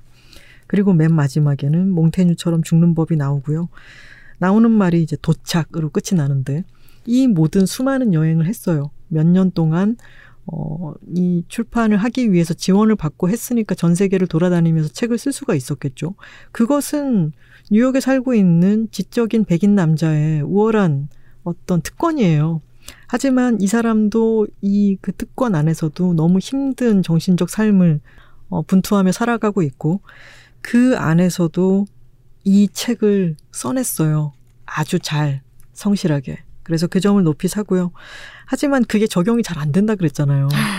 열심히 읽었어. 그리고 돌아왔어. 음. 이제 집으로 가는 트렁크를 밀고 가는데 이 사람이 책 내내 하는 말이 나는 이십 초 이상 스마트폰을 보지 않은 채 있을 수가 없다. 음. 그래서 막 손이 달달 떨리고 소로 월든 호수를 이제 걸으러 갈 때는 진짜 망설이다가 스마트폰을 서랍 안에 넣고 나가고 막 이런 장면들도 있는데 여행을 마치고 돌아와서 트렁크를 끌고 횡단보도 앞에 선 거예요. 하지만 나는 스마트폰을 보지 않을 도리가 없는 거죠. 스마트폰을 꺼냈어요. 근데 떨어뜨렸어. 그래서 액정이 앞으로 떨어지면서 와작, 와장창 박살이 난 거죠. 아내한테 문자를 보내려고 했더니 손이 피가 막 나요.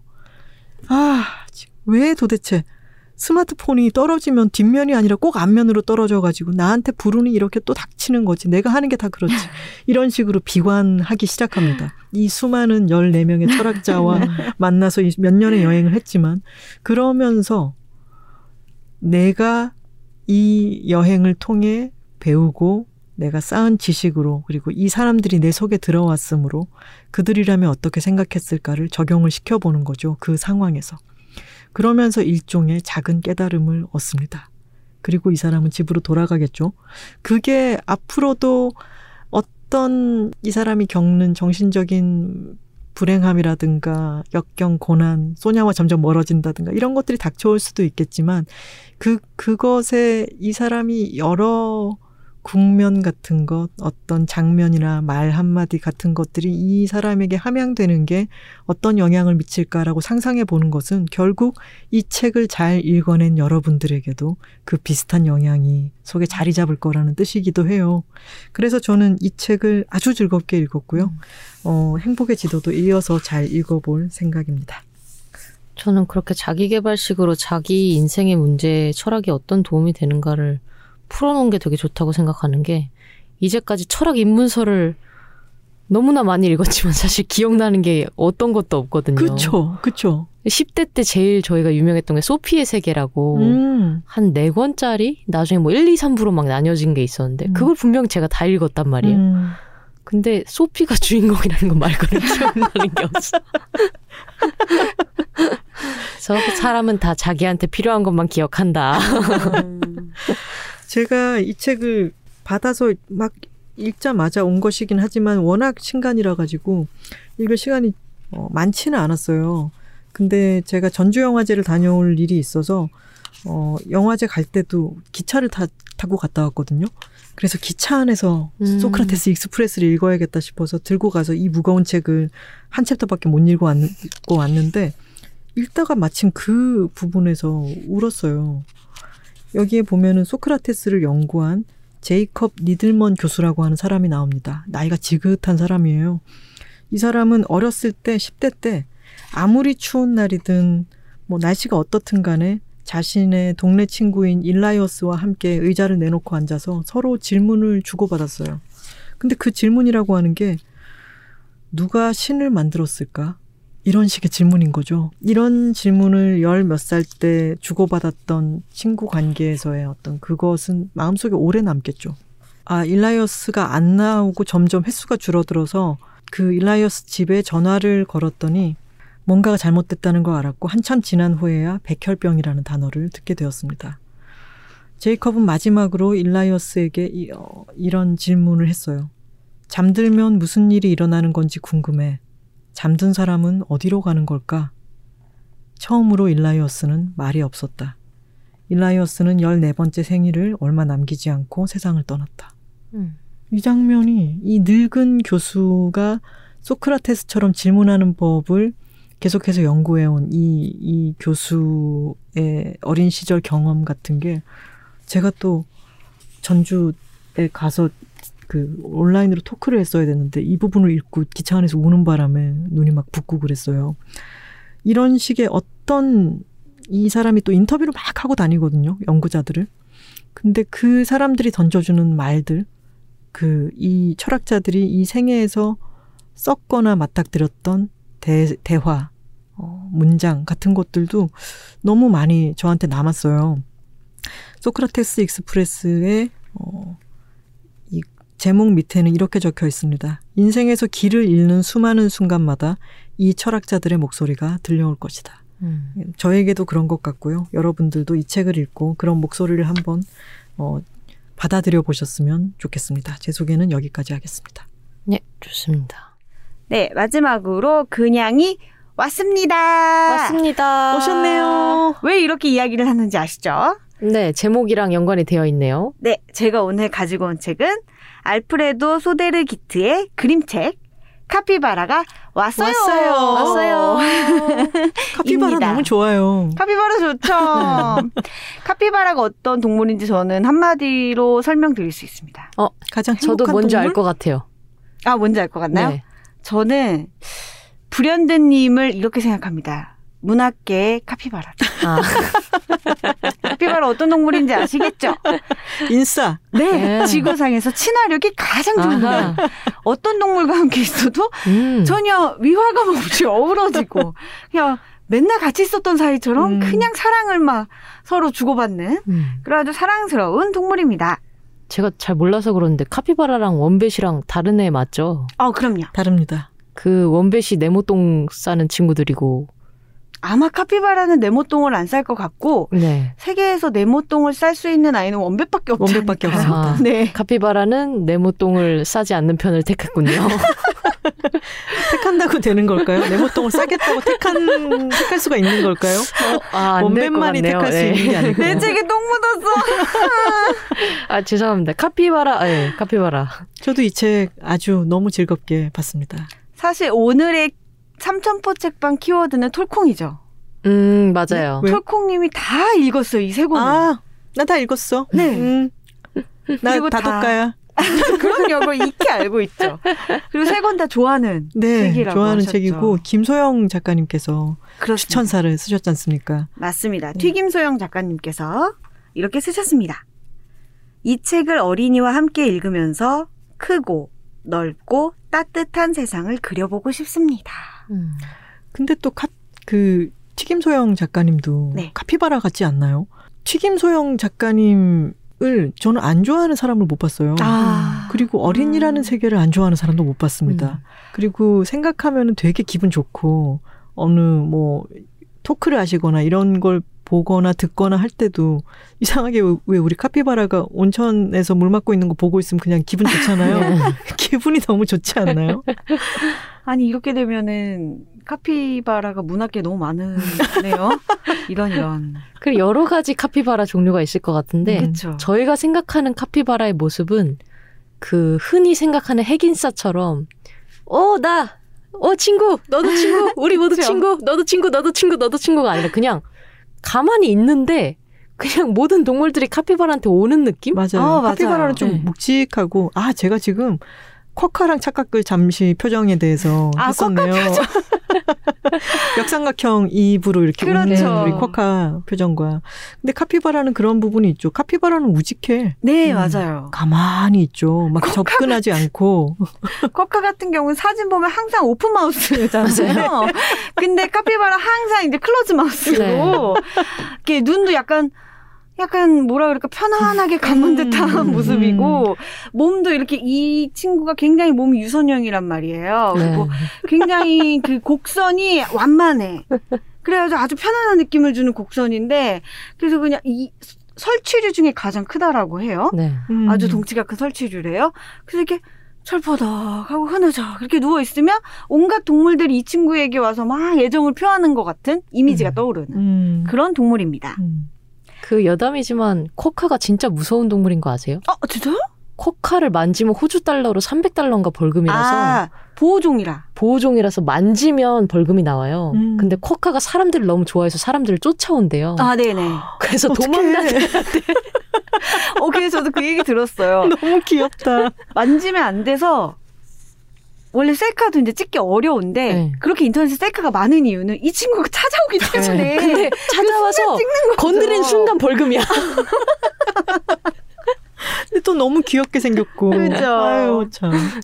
그래서 약간 암흑의 호주 벌금 약간 정부의 세수를 채우기 위한 친구가 아니냐. 정부의 큰 그림이네. 네, 그런 얘기도 있었죠. 재밌네요. 이 카피바라가 왔어요가 지금까지 저희가 한 얘기와 전혀 상관이 없지 않습니다. 음. 네, 카피바라가 가지고 있는 그 습성을 참 잘 녹여낸 그런 이야기예요. 일단 알프레도 소데르기트 작가에 대해서 설명을 드리면 우루과이 사람이고 영화 감독이자 시나리오 작가자 일러스트레이터입니다. 애니메이션 내 이름은 아닌 아로 음. 우리나라에도 알려져 있는 감독이라고 하고요. 그림책이 소개되는 건 이 책이 처음이에요. 카피바라가 음. 왔어요가 처음으로 한국에 소개가 됐고요. 이 책은 나오자마자 독일에서 그리고 뉴욕에서 아주 좋은 책으로 선정이 된 작품입니다. 사실 이 책은요. 그림하고 문장이 너무 좋습니다. 제가 오기 전에 리허설을 했어요. 소개 리허설을. 음. 그런데 얼마나 이 그림 사이에 숨어있는 디테일들이 많은지 한 장 한 장의 그림을 다 소개해드리려고 하면은 오늘 삼 점 분 책방에 내 책만 나가야겠더라고요. 그래가지고 입으로 할까요?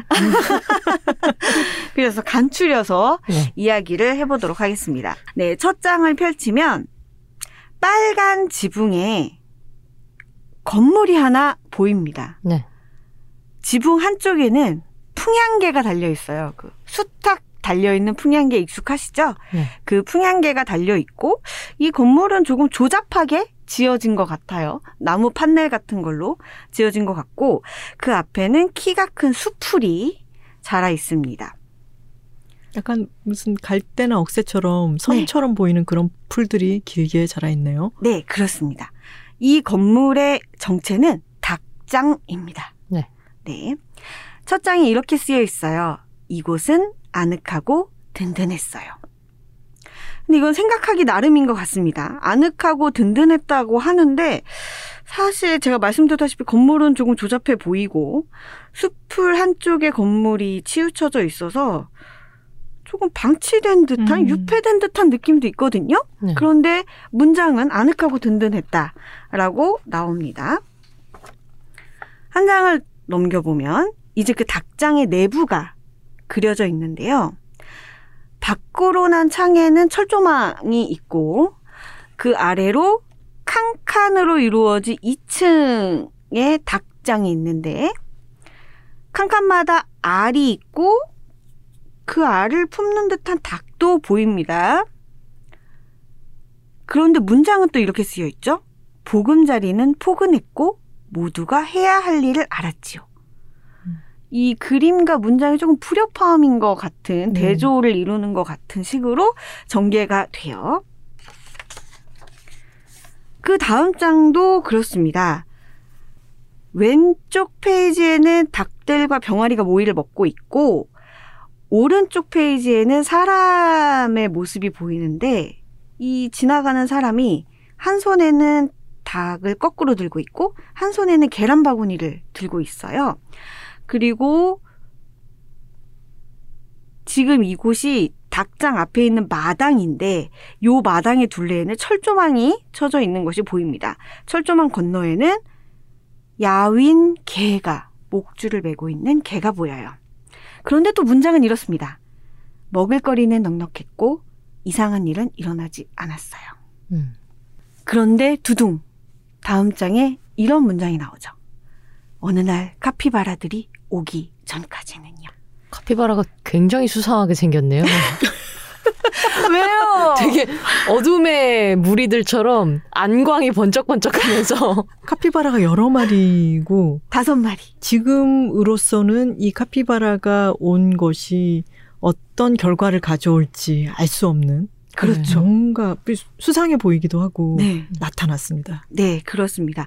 닭들이 이 수풀에서 모습을 드러낸 카피바라를 보고 당황한 듯한, 혼란스러워하는 듯한 모습이 보이고 있어요.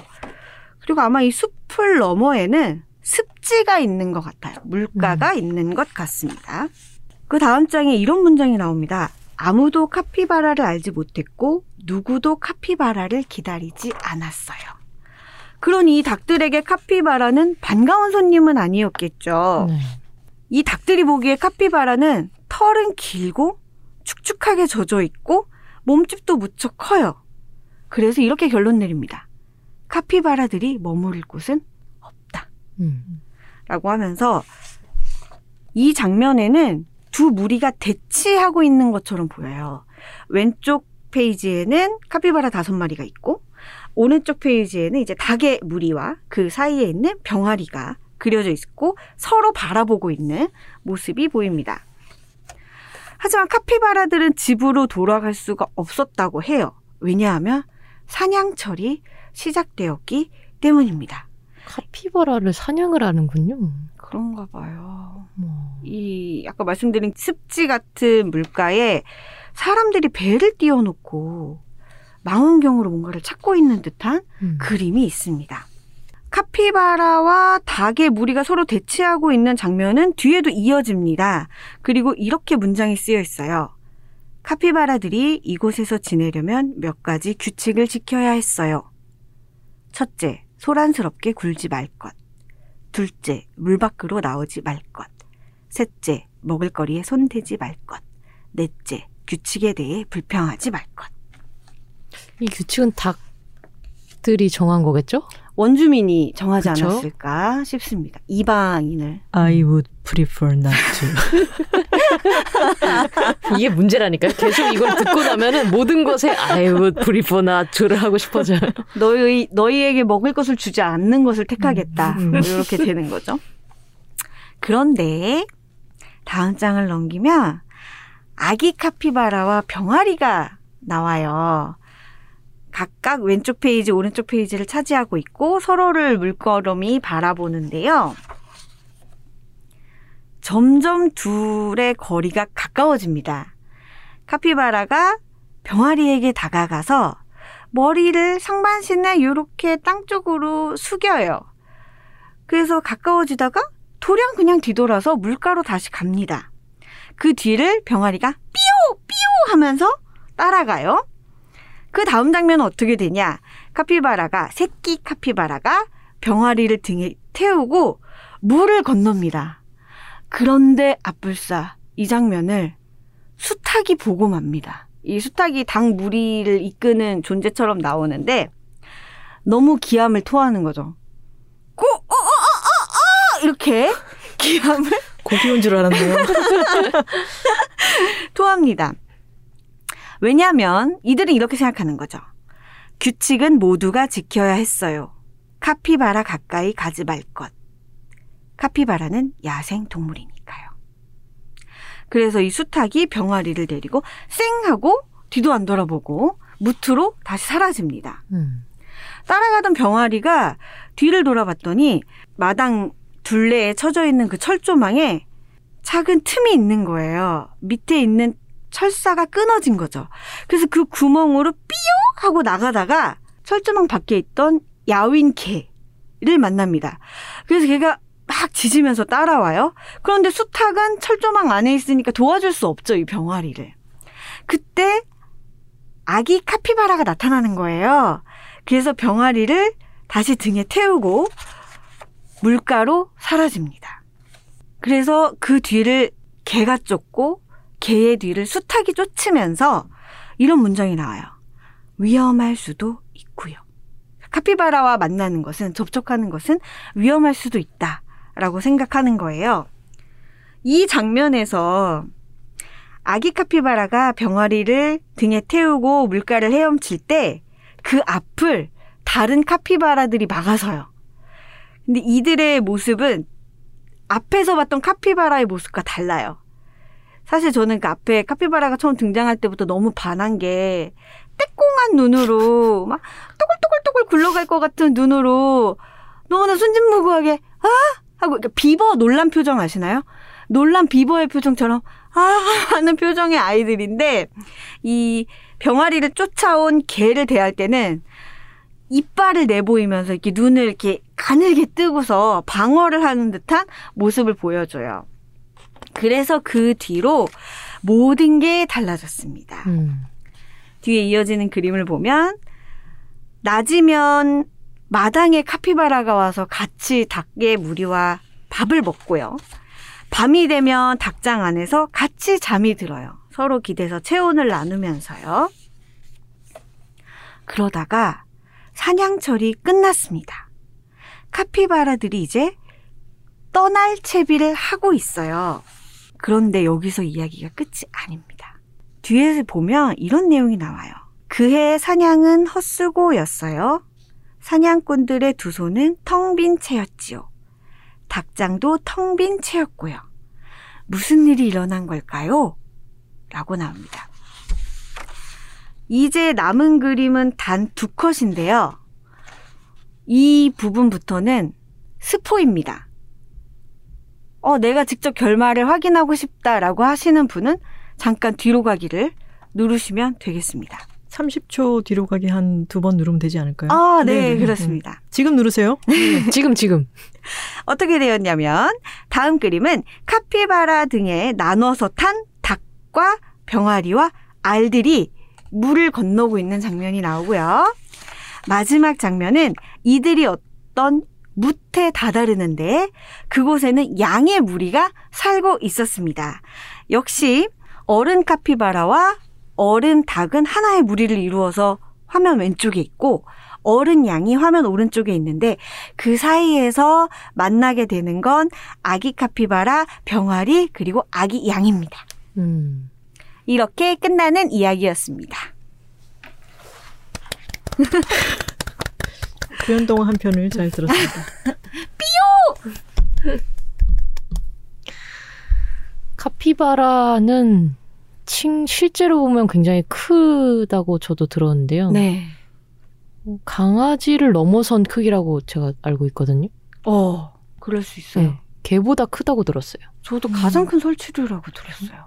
그 정도 진짜 친구... 설치류라고 하는 게 놀랍지 않아요? 저 쥐죠, 쥐. 네. 가장 큰 쥐. 음. 근데 저희는 쥐를 무서워하는 분들이 있잖, 많잖아요. 쥐가 만약에 카피바라만큼 칠십 킬로그램, 팔십 킬로그램였다. 음. 무서워했을 텐데 이상하게 카피바라는 무서워하는 게 없더라고요. 이게 카피바라가 좀 뭐랄까 그 몸의 느낌도 그렇고 하마 같잖아요. 음, 느릿하고 늘 우리가 영상이나 짤로 접하는 모습은 늘 느긋하고 네. 가만히 있으면은 새들이 와가지고 거기 위에다 막 앉아있고, 누구, 어떤 다른 동물들도 그 옆에 편안하게 있는 그런 장면을 보면서 이상하게 마음이 참 느긋해지게 만드는 그런 음. 동물이라 그런 것 같아요. 만약에 쥐가 그렇게 크면 물론 쥐가 작으니까 빠라라라 이렇게 막 빨리 다니겠지만 진짜 좀 무섭겠죠. 네. 그리고 우리가 이렇게 카피바라를 보는 게 사실 카피바라 입장에서는 그렇지 않을 수도 있잖아요. 카피바라도 언젠가는 이빨을 드러내고 매우 흉폭해질 때가 있을 테고, 있을 테고. 너무 이미지 메이킹 해야 되고 다들 쳐다보고 있고. 굿보이. 그러니까. 근데 인간이 그렇게 보는 건 어쨌든 인간이 생각하는 카피바라 상을 우리가 원하기 때문이라고 음. 저는 생각을 해요. 이런 종류의 음. 어떤 친근감이라든지 이런 걸 우리가 인간 사회에서 원하고 있기 때문에 카피바라를 그렇게 보고 있는 게 아닌가. 하지만 그렇다기엔 다른 종이 다른 개체들과 너무나 화목하게 지내는 모습이 너무나 많이 관찰되는 걸. 네, 그렇죠. 코카 같은 거죠. 아, 그렇죠. 이 책 어떠셨어요? 톨콩님은 왜 좋아하세요? 저는 카피바라 자체가 일단 좋고요. 병아리를 등에 태운 카피바라가 이렇게 천천히 나아가고 하는 모습 또 어떤 동물이 그런 마음을 주겠습니까? 가만히 있으면 그 그림의 상에서도 어떤 섬 같기도 하고 묵직한데 또 움직이기도 하고. 근데 우리가 그 친화력을 익히 알고 있으니까 닭들과 함께 있을 때 이상하게 다른 동물의 얘기보다 좀 더 푸근하고 편안한 느낌이 있고. 아.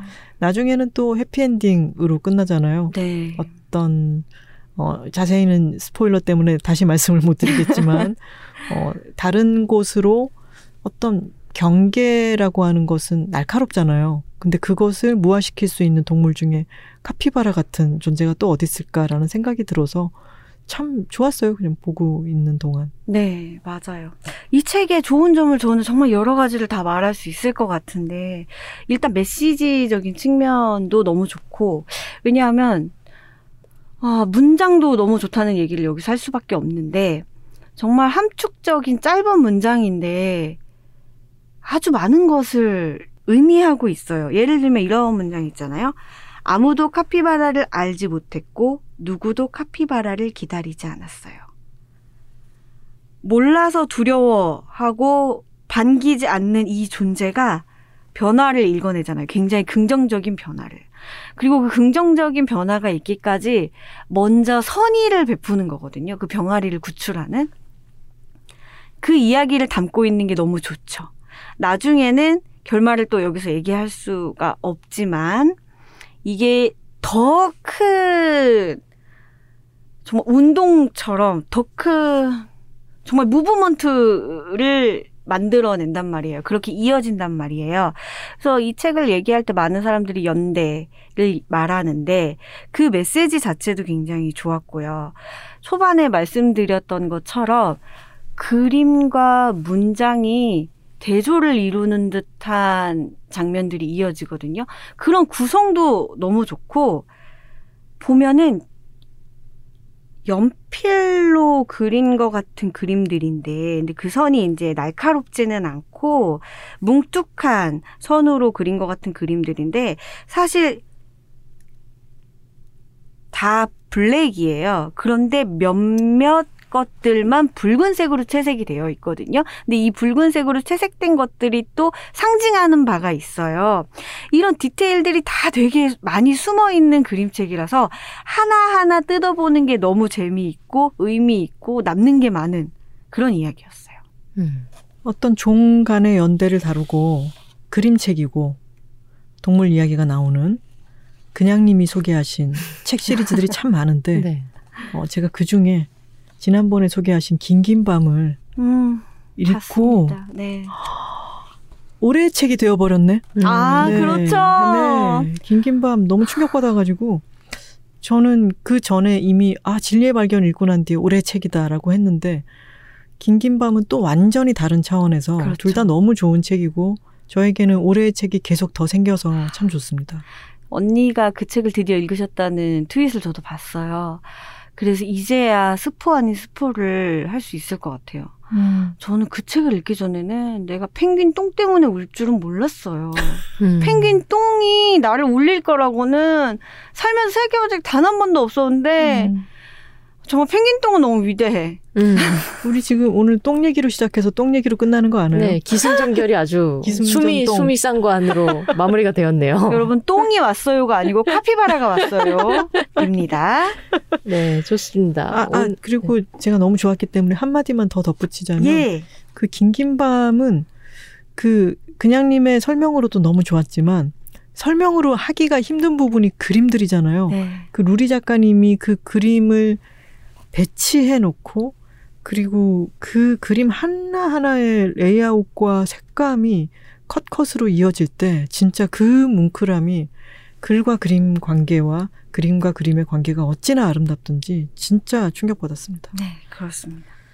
자, 앞으로도 좋은 그림책, 그림책이든 아니든 장르를 종 다 떠나가지고 마음대로 어, 좋은 책들 많이 소개해 주시길 바라겠고 감사합니다. 자, 그럼 마지막으로 저희가 가지고 온 책 제목을 소개해 드리겠습니다. 단호박이 가지고 온 책은 필경사 바틀비였습니다. 톨콩이 가져온 책은 에릭 와이너의 소크라테스 익스프레스였습니다. 네, 그냥이 소개해 드린 책은 알프레도 소데르기트의 카피바라가 왔어요 였습니다. 원뱃도 아니고 쿼카도 아닙니다. 똥도 카피바라가 아닙니다. 카피바라가 왔습니다. 네. 자, 이제 댓글을 읽어볼까요? 좋습니다. 네. 그린데이님께서 삼천포 책방 톨콩님의 자기계발서 소개에 공감 공감. 평소 문학 인문서적을 주로 읽고 자기계발서는 잘 보지 않지만 일에서 길을 잃으면 물이 아래로 흐르듯 자연스럽게 자기계발서를 읽게 된다. 문학과 다른 시선을 통해 삶에 대한 통찰을 얻는 것 같다. 최근에 읽은 책을 통해 느낀 건 문학을 통해 사람과 삶을 수채화 물감이 번지듯 동그란 형태로 이해했다면 자기계발서는 날이 선 형태의 이해인 것 같았다. 같은 대상을 가, 다른 각도에서 바라보며 여러 이해의 조각이 맞춰지면 한층 더 자신을 쉽게 받아들이고 타인을 넓게 헤아릴 수 있게 되는 것 같다고 생각했다.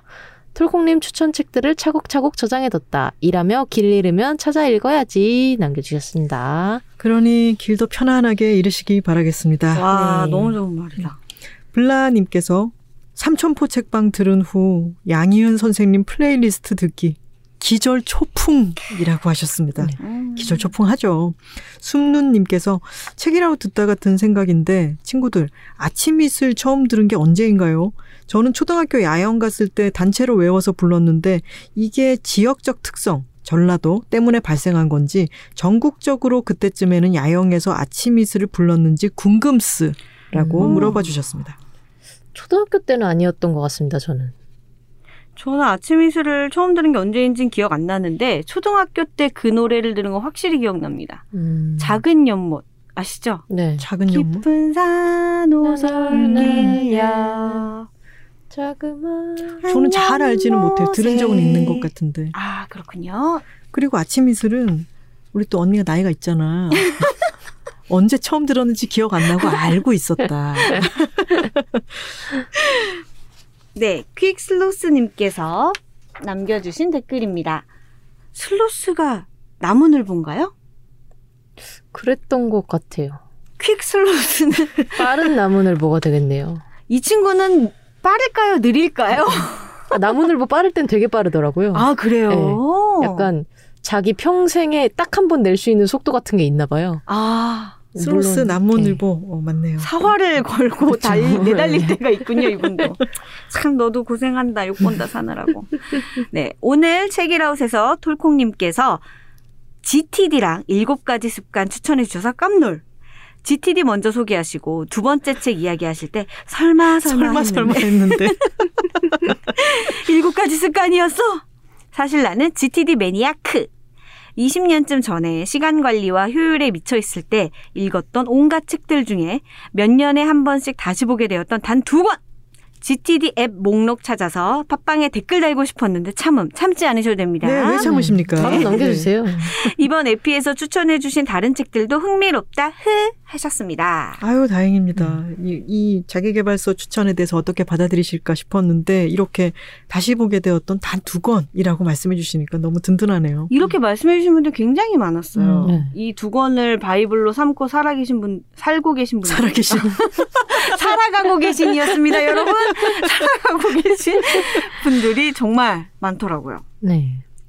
큐리오님께서 오늘 방송도 재밌게 잘 들었습니다. 사진에 나온 끝도 없는 일 깔끔하게 해치우는 법이란 제목을 보자마자 하트부터 눌렀습니다. 크크크. 그리고 김민기님의 봉우리란 노래를 찾아 들어봤는데 처음 듣는 순간부터 이런 노래가 있나 싶은 생각이 들어 꼼짝 않고 집중해 듣게 되더라고요. 뭐라 표현하기 어려운 느낌이었어요. 오늘 방송도 많은 걸 생각하게 하는 회차였어요. 감사해요. 라고 남겨주셨습니다. 맞아요. 이런 노래가 있나 싶은 그렇죠. 생각을 하면서 꼼짝 않고 집중해서 듣게 되는 바로 그런 노래죠. 그렇습니다. 아프리카 하늘색 님께서 아, 유니버스 자꾸만 머릿속에서 안 떠나요. 전 책이라우 출연자 이랑님 뵌 적이 있는데 모 잡지사에서 주최하는 바자회에서였어요. 일산 백석역 카페. 그런데 얼마 전 요조 작가님이 그 바자회 이야기를 옹기종기에서 말씀하시면서 김환 작가님, 괄호 열고 그 시절은 독자. 를 그 바자회에서 잠깐 만났었던 적이 있다고 하시더군요. 그때 그곳에 있던 저는 이랑님, 괄호 열고 그 시절의 만화를 그리는 소녀셨음과 요조님과 김환님이 함께 있었을 그 바자회 장소의 앞마당이 떠오르더라고요. 이것도 유니버스일까요? 바로 그거죠. 유니버스죠. 그럼요. 네. Why not? 그리고 지금 책이라웃과 전혀 상관없이 뭐 책을 한 권 쓸 생각도 전혀 안 하고 계신 분들도 어느 순간 유니버스로 편입돼 어 있을 수 있다. 그럼요. 언젠가. 네. 네. 모르는 거죠. 가끔 저희 독자님들께서 첫 책을 냈습니다라고 하면서 보내주실 때도 있잖아요. 책을. 맞아요. 이미 우리의 유니버스 이렇게 확장되고 있다. 네. 앤님께서 진짜 딱 눈앞에 읽고 있던 책이라며 사진을 올려주셨는데요. 아, 제목이 정말 유니버스가 될까 싶은 이름하여 사적이며 공적인 신앙, 오늘날 교회는 복음을 어떻게 외면하는가입니다. 본인도 이렇게 써주셨어요. 제 아무리 책이라우 유니버스라도 이건 안 되겠지? 점점점. 자, 앤님 의심이 마음에 의심이 많으셨어요. 그런데 그런데 그분이, 또 이곳에 단호박님께서 네. 바로 댓글을 다셨습니다. 왠지 찾아보고 싶더라고요. 진짜 안 되나 싶어가지고. 한번 읽어주세요. 찾아보니까 이 사적이며 공적인 신앙을 어, 번역하신 분이 김가연 역자님이신데 이 역자님이 다른 번역서가 뭐가 있나 찾아보니까 존 폴 레더락의 도덕적 상상력이라는 책을 번역한 적이 있더라고요.